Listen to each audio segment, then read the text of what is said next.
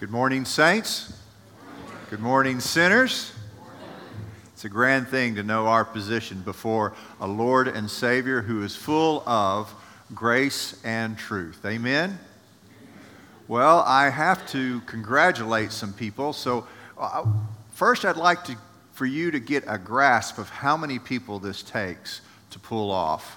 So, anyone who either gave money, cooked food, served people, or just greeted people uh, for the Thanksgiving dinner, please stand up.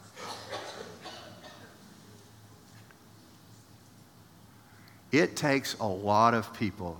Give them a round of applause.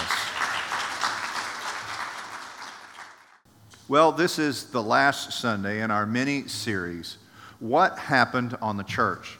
Because what happened on the cross, excuse me, what happened on the church? What happened on the cross? Because what happened on the cross is central to our salvation. No other event has ever been so complex and so full of meaning. No single event has ever been so written about and talked about as what happened on the cross.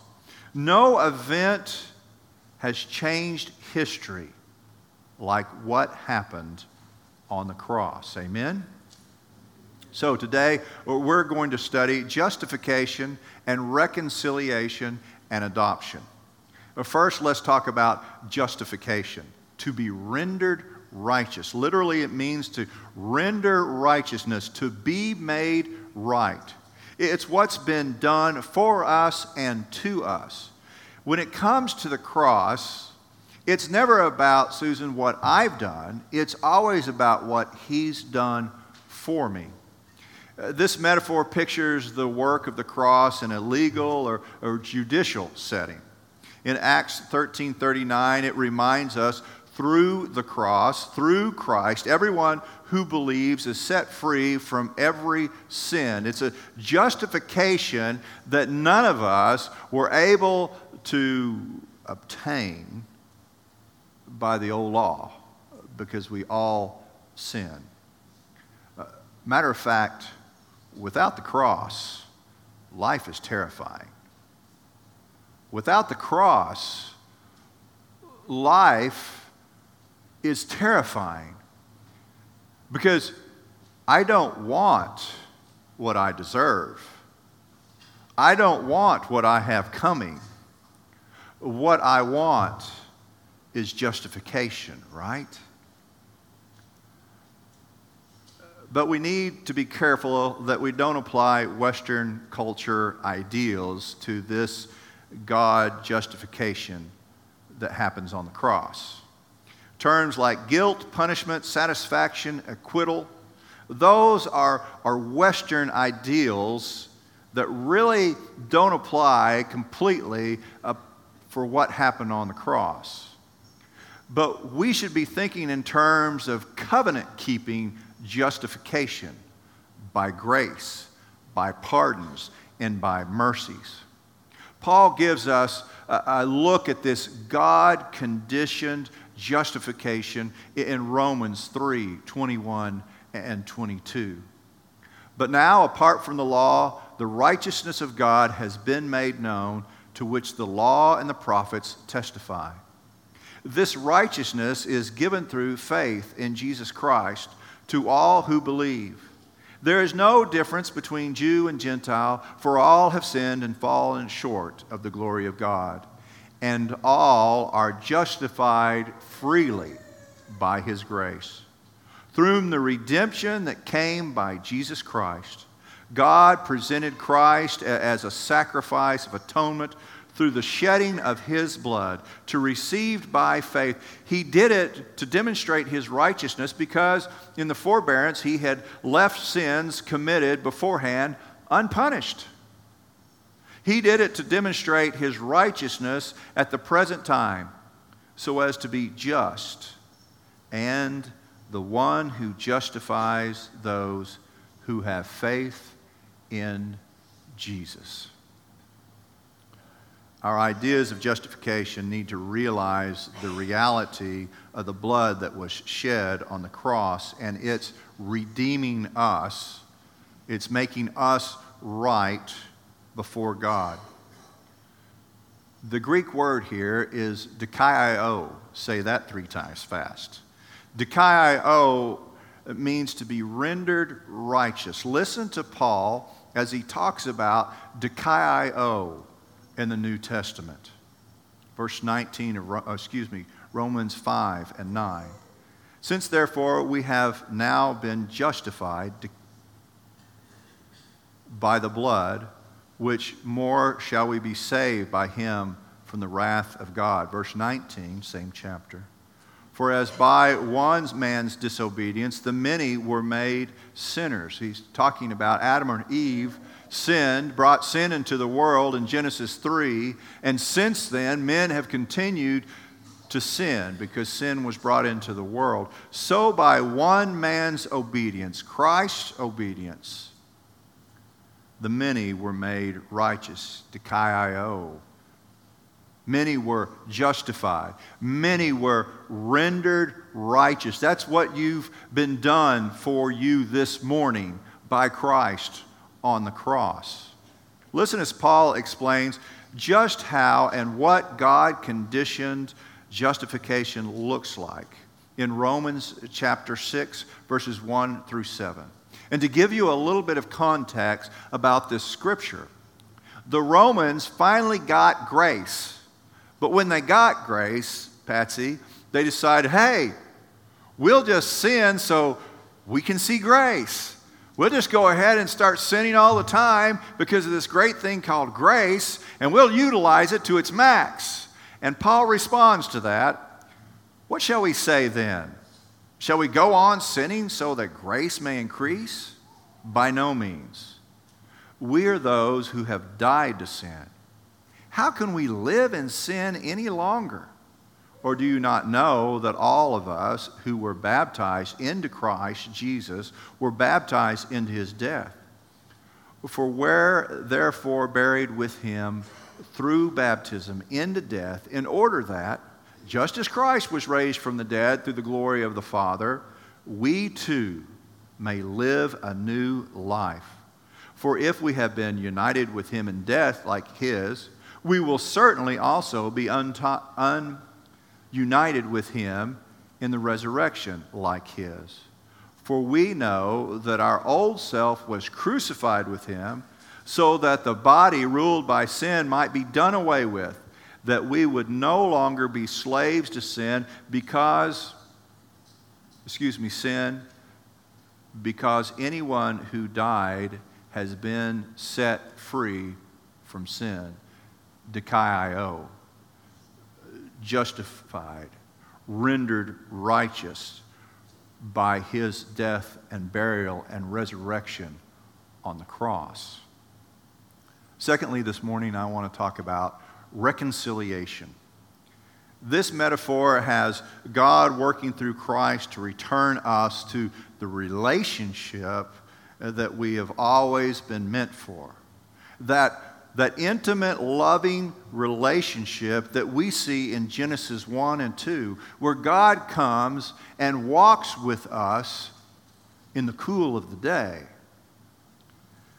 This is the reconciliation that Christ's death on the cross is ultimately going to bring to us. The Greek word katalose, or reconciliation, is used six times in only five verses in New Testament Scripture. Each time but one, it is used to give us a picture of returning to a relationship a friendship with God through the actions of the cross. Only, uh, only in 1 Corinthians 7 and 11 do we see this word, uh, katalase, outside of what's been done on the cross. And when we see that word, we see it in a marriage relationship where a spouse has left another spouse, and Paul says you should be reconciled back to them, to that loving, kind relationship that you should be in the first place. Does that help you paint the picture Uh, of reconciliation? Romans 5 and 10 gives us a proper idea of humanity's condition and how we were reconciled back to God by Christ's work on the cross. Listen. For if while we were enemies, we were reconciled to God by the death of his Son, much more, now that we are reconciled, shall we be saved by his life. For God was pleased to have all his fullness dwell in him, and through him to reconcile to himself all things, whether things on earth or things in heaven, by making peace through his blood shed on the cross. Once you were alienated from God and were enemies in your minds because of your evil behavior, but now, but now, he has reconciled you by Christ's physical body through death to present you holy in his sight, without blemish and free of accusations. But there is more to this relationship, this newfound friendship that we've been brought back to in God. It also changes us. This newfound favor in God transforms us so we might share the gospel with other people. Listen to 2 Corinthians 5 17 through 20. Therefore, if anyone is in Christ, the new creation has come, the old has gone, the new is here. All this is from God, who reconciled us to himself through Christ and gave us the ministry of reconciliation. That God was not reconciling the world to himself, excuse me, God was reconciling the world to himself in Christ, not counting people's sin against them. He has committed to us the message of reconciliation. We're therefore Christ's ambassadors. As though God were making his appeal through us, we implore you on Christ's behalf be reconciled to God. Now that we're this new creation, now that we have this new relationship with God, we're now embodied, we now have this invitation, this responsibility to share this gospel love story with all of humanity. As Scripture says, we now are ambassadors for Christ we now represent Christ in the workplace, at Walmart, in the left hand lane where they take right hand curves around you.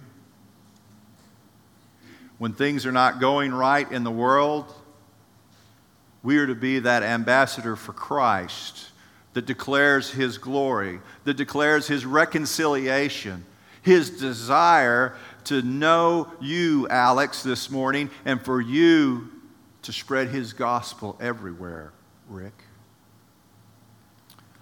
Not only are we changed and called to share this gospel story, this reconciliation, this newfound favor in God calls us into a new social order where family and equality is found.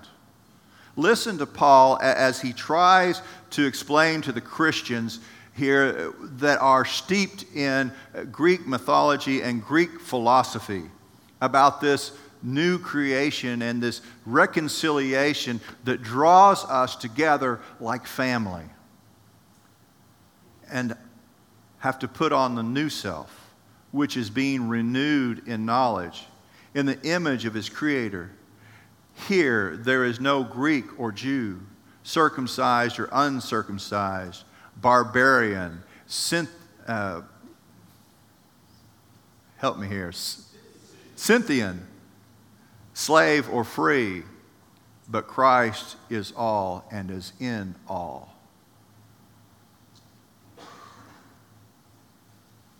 We're a family. We're called together to be one, to be a church universal. And no longer does nationality or race or ethnicity or gender or, or levels of education or economy or even someone's past gets in the way of being family, of being part of the church. We are all one in Christ. Amen? Next, let's study adoption. The Greek word for adoption is a compound word. The first part of the word is to make, and the second part is a son. To make a son. So when the first century church heard adoption, the word for adoption, they didn't think of adoption agencies and, and paperwork and red tape and inspection and legalities and, and cost. No, what they heard was to make a son.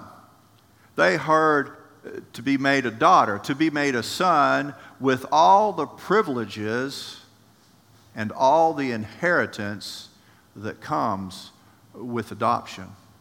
This is probably one of my favorite scriptures in the Bible and definitely one of my favorite chapters, Ephesians 1. For he who chose us in him before the creation of the world to be holy and blameless in his sight, in love predestined us for adoption to sonship through Jesus Christ, in accordance with his pleasure and will, to the praise of his glorious grace, which he freely given us in the one he loves. In him we have redemption through his blood, the forgiveness of sins in accordance with the riches of God's grace that he lavished on us. Do you see this? God was willing and able, and it gave him pleasure to adopt us to redeem us, to lavish His grace on us, so we might be His child. You know, when my mama had me, when three days were up, they handed me to her and they said, You have to take him home. They didn't give her a choice. They told my daddy, Get him, put him in the car, and take him home. They didn't have a choice. But God chooses to adopt us. He has a choice. He loves us that much. Do you realize what I'm saying? He wants to make you a daughter, a son, to have his glorious adoption, to have a relationship where we call him Father this adoption is not a legal or a cold academic truth. This is a, a warm, loving relationship. Listen to Paul's, he explains this intimate love relationship to, do, to two different churches. But before I read this verse, I want to explain to you the word Abba. Abba was a word that a child would use or just any, even a grown up would use in an intimate and reverent way to their father. As I understand it, Abba would be much like saying, Oh, Father, or, or My Father. In our English, we would probably say something like, Daddy. Not in a flippant way, but in a way that expresses respect and intimacy. Now, listen to Paul as he explains this cherished relationship between God and his children that we obtain through this adoption. So, you have not received a spirit that makes you fearful slaves. Instead, you receive God's spirit when he adopted you as his own children. Now we call him Abba, Father. For his spirit joins with our spirit to affirm that we are God's children. And since we are his children, we are his heirs. In fact, together with Christ, we are heirs of God and his glory. But if we are to share in his glory, we must also share in his suffering. Paul tells the church at Galatia, we're adopted, made to be the sons of God, and in this relationship, the Spirit of God comes in us and dwells in us. And this Spirit even calls out to God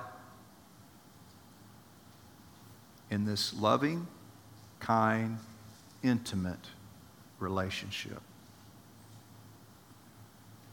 But when the set time had fully come, God sent his Son, born of a woman, born under the law, to redeem those under the law, that we might receive adoption to sonship. Because you are his sons. God sent the Spirit of his Son into our hearts, the Spirit who calls out, Abba, Father. Now you are no longer slaves, but God's own child. And since you are his child, God has made you heirs. The last thing I want you to realize in this adoption is it's now, but not yet. Now, but not yet. Now we are sons and daughters of the King, but not yet fully realized, and it won't be fully realized until the judgment day. And we believers also groan, even though we have the Holy Spirit within us, as a foretaste of the future glory. For we long for our bodies to be released from sin and suffering we too, waiting eagerly, hope for the day when God will give us full rights as His adopted children, including the new bodies He has promised us. My new body's going to have longer legs, much more hair. But do you see? It's now, but not yet we are his children now, but we haven't fully received the reality until the judgment day of his inheritance. Well, that is the end of our study of what really happened on the cross. I hope you have enjoyed it. I hope it's been meaningful to you. Maybe you've learned a few new words and the meaning of those words in a biblical way, in a spiritual way. But most of all, I want you to take advantage of this. I want you to take advantage of the sacrifice that the suffering servant had for you. I want you to take advantage of the victory over sin and the ransom and the redeeming that Christ has done for you. I want you to take advantage of the reconciliation and the justification and the adoption that happened on the cross for you and I. I don't know where you are this morning spiritually, but won't you take advantage of the greatest event that's ever happened in the history of humanity? Won't you be a part of that? Won't you commit your life to Christ as we stand and as we sing?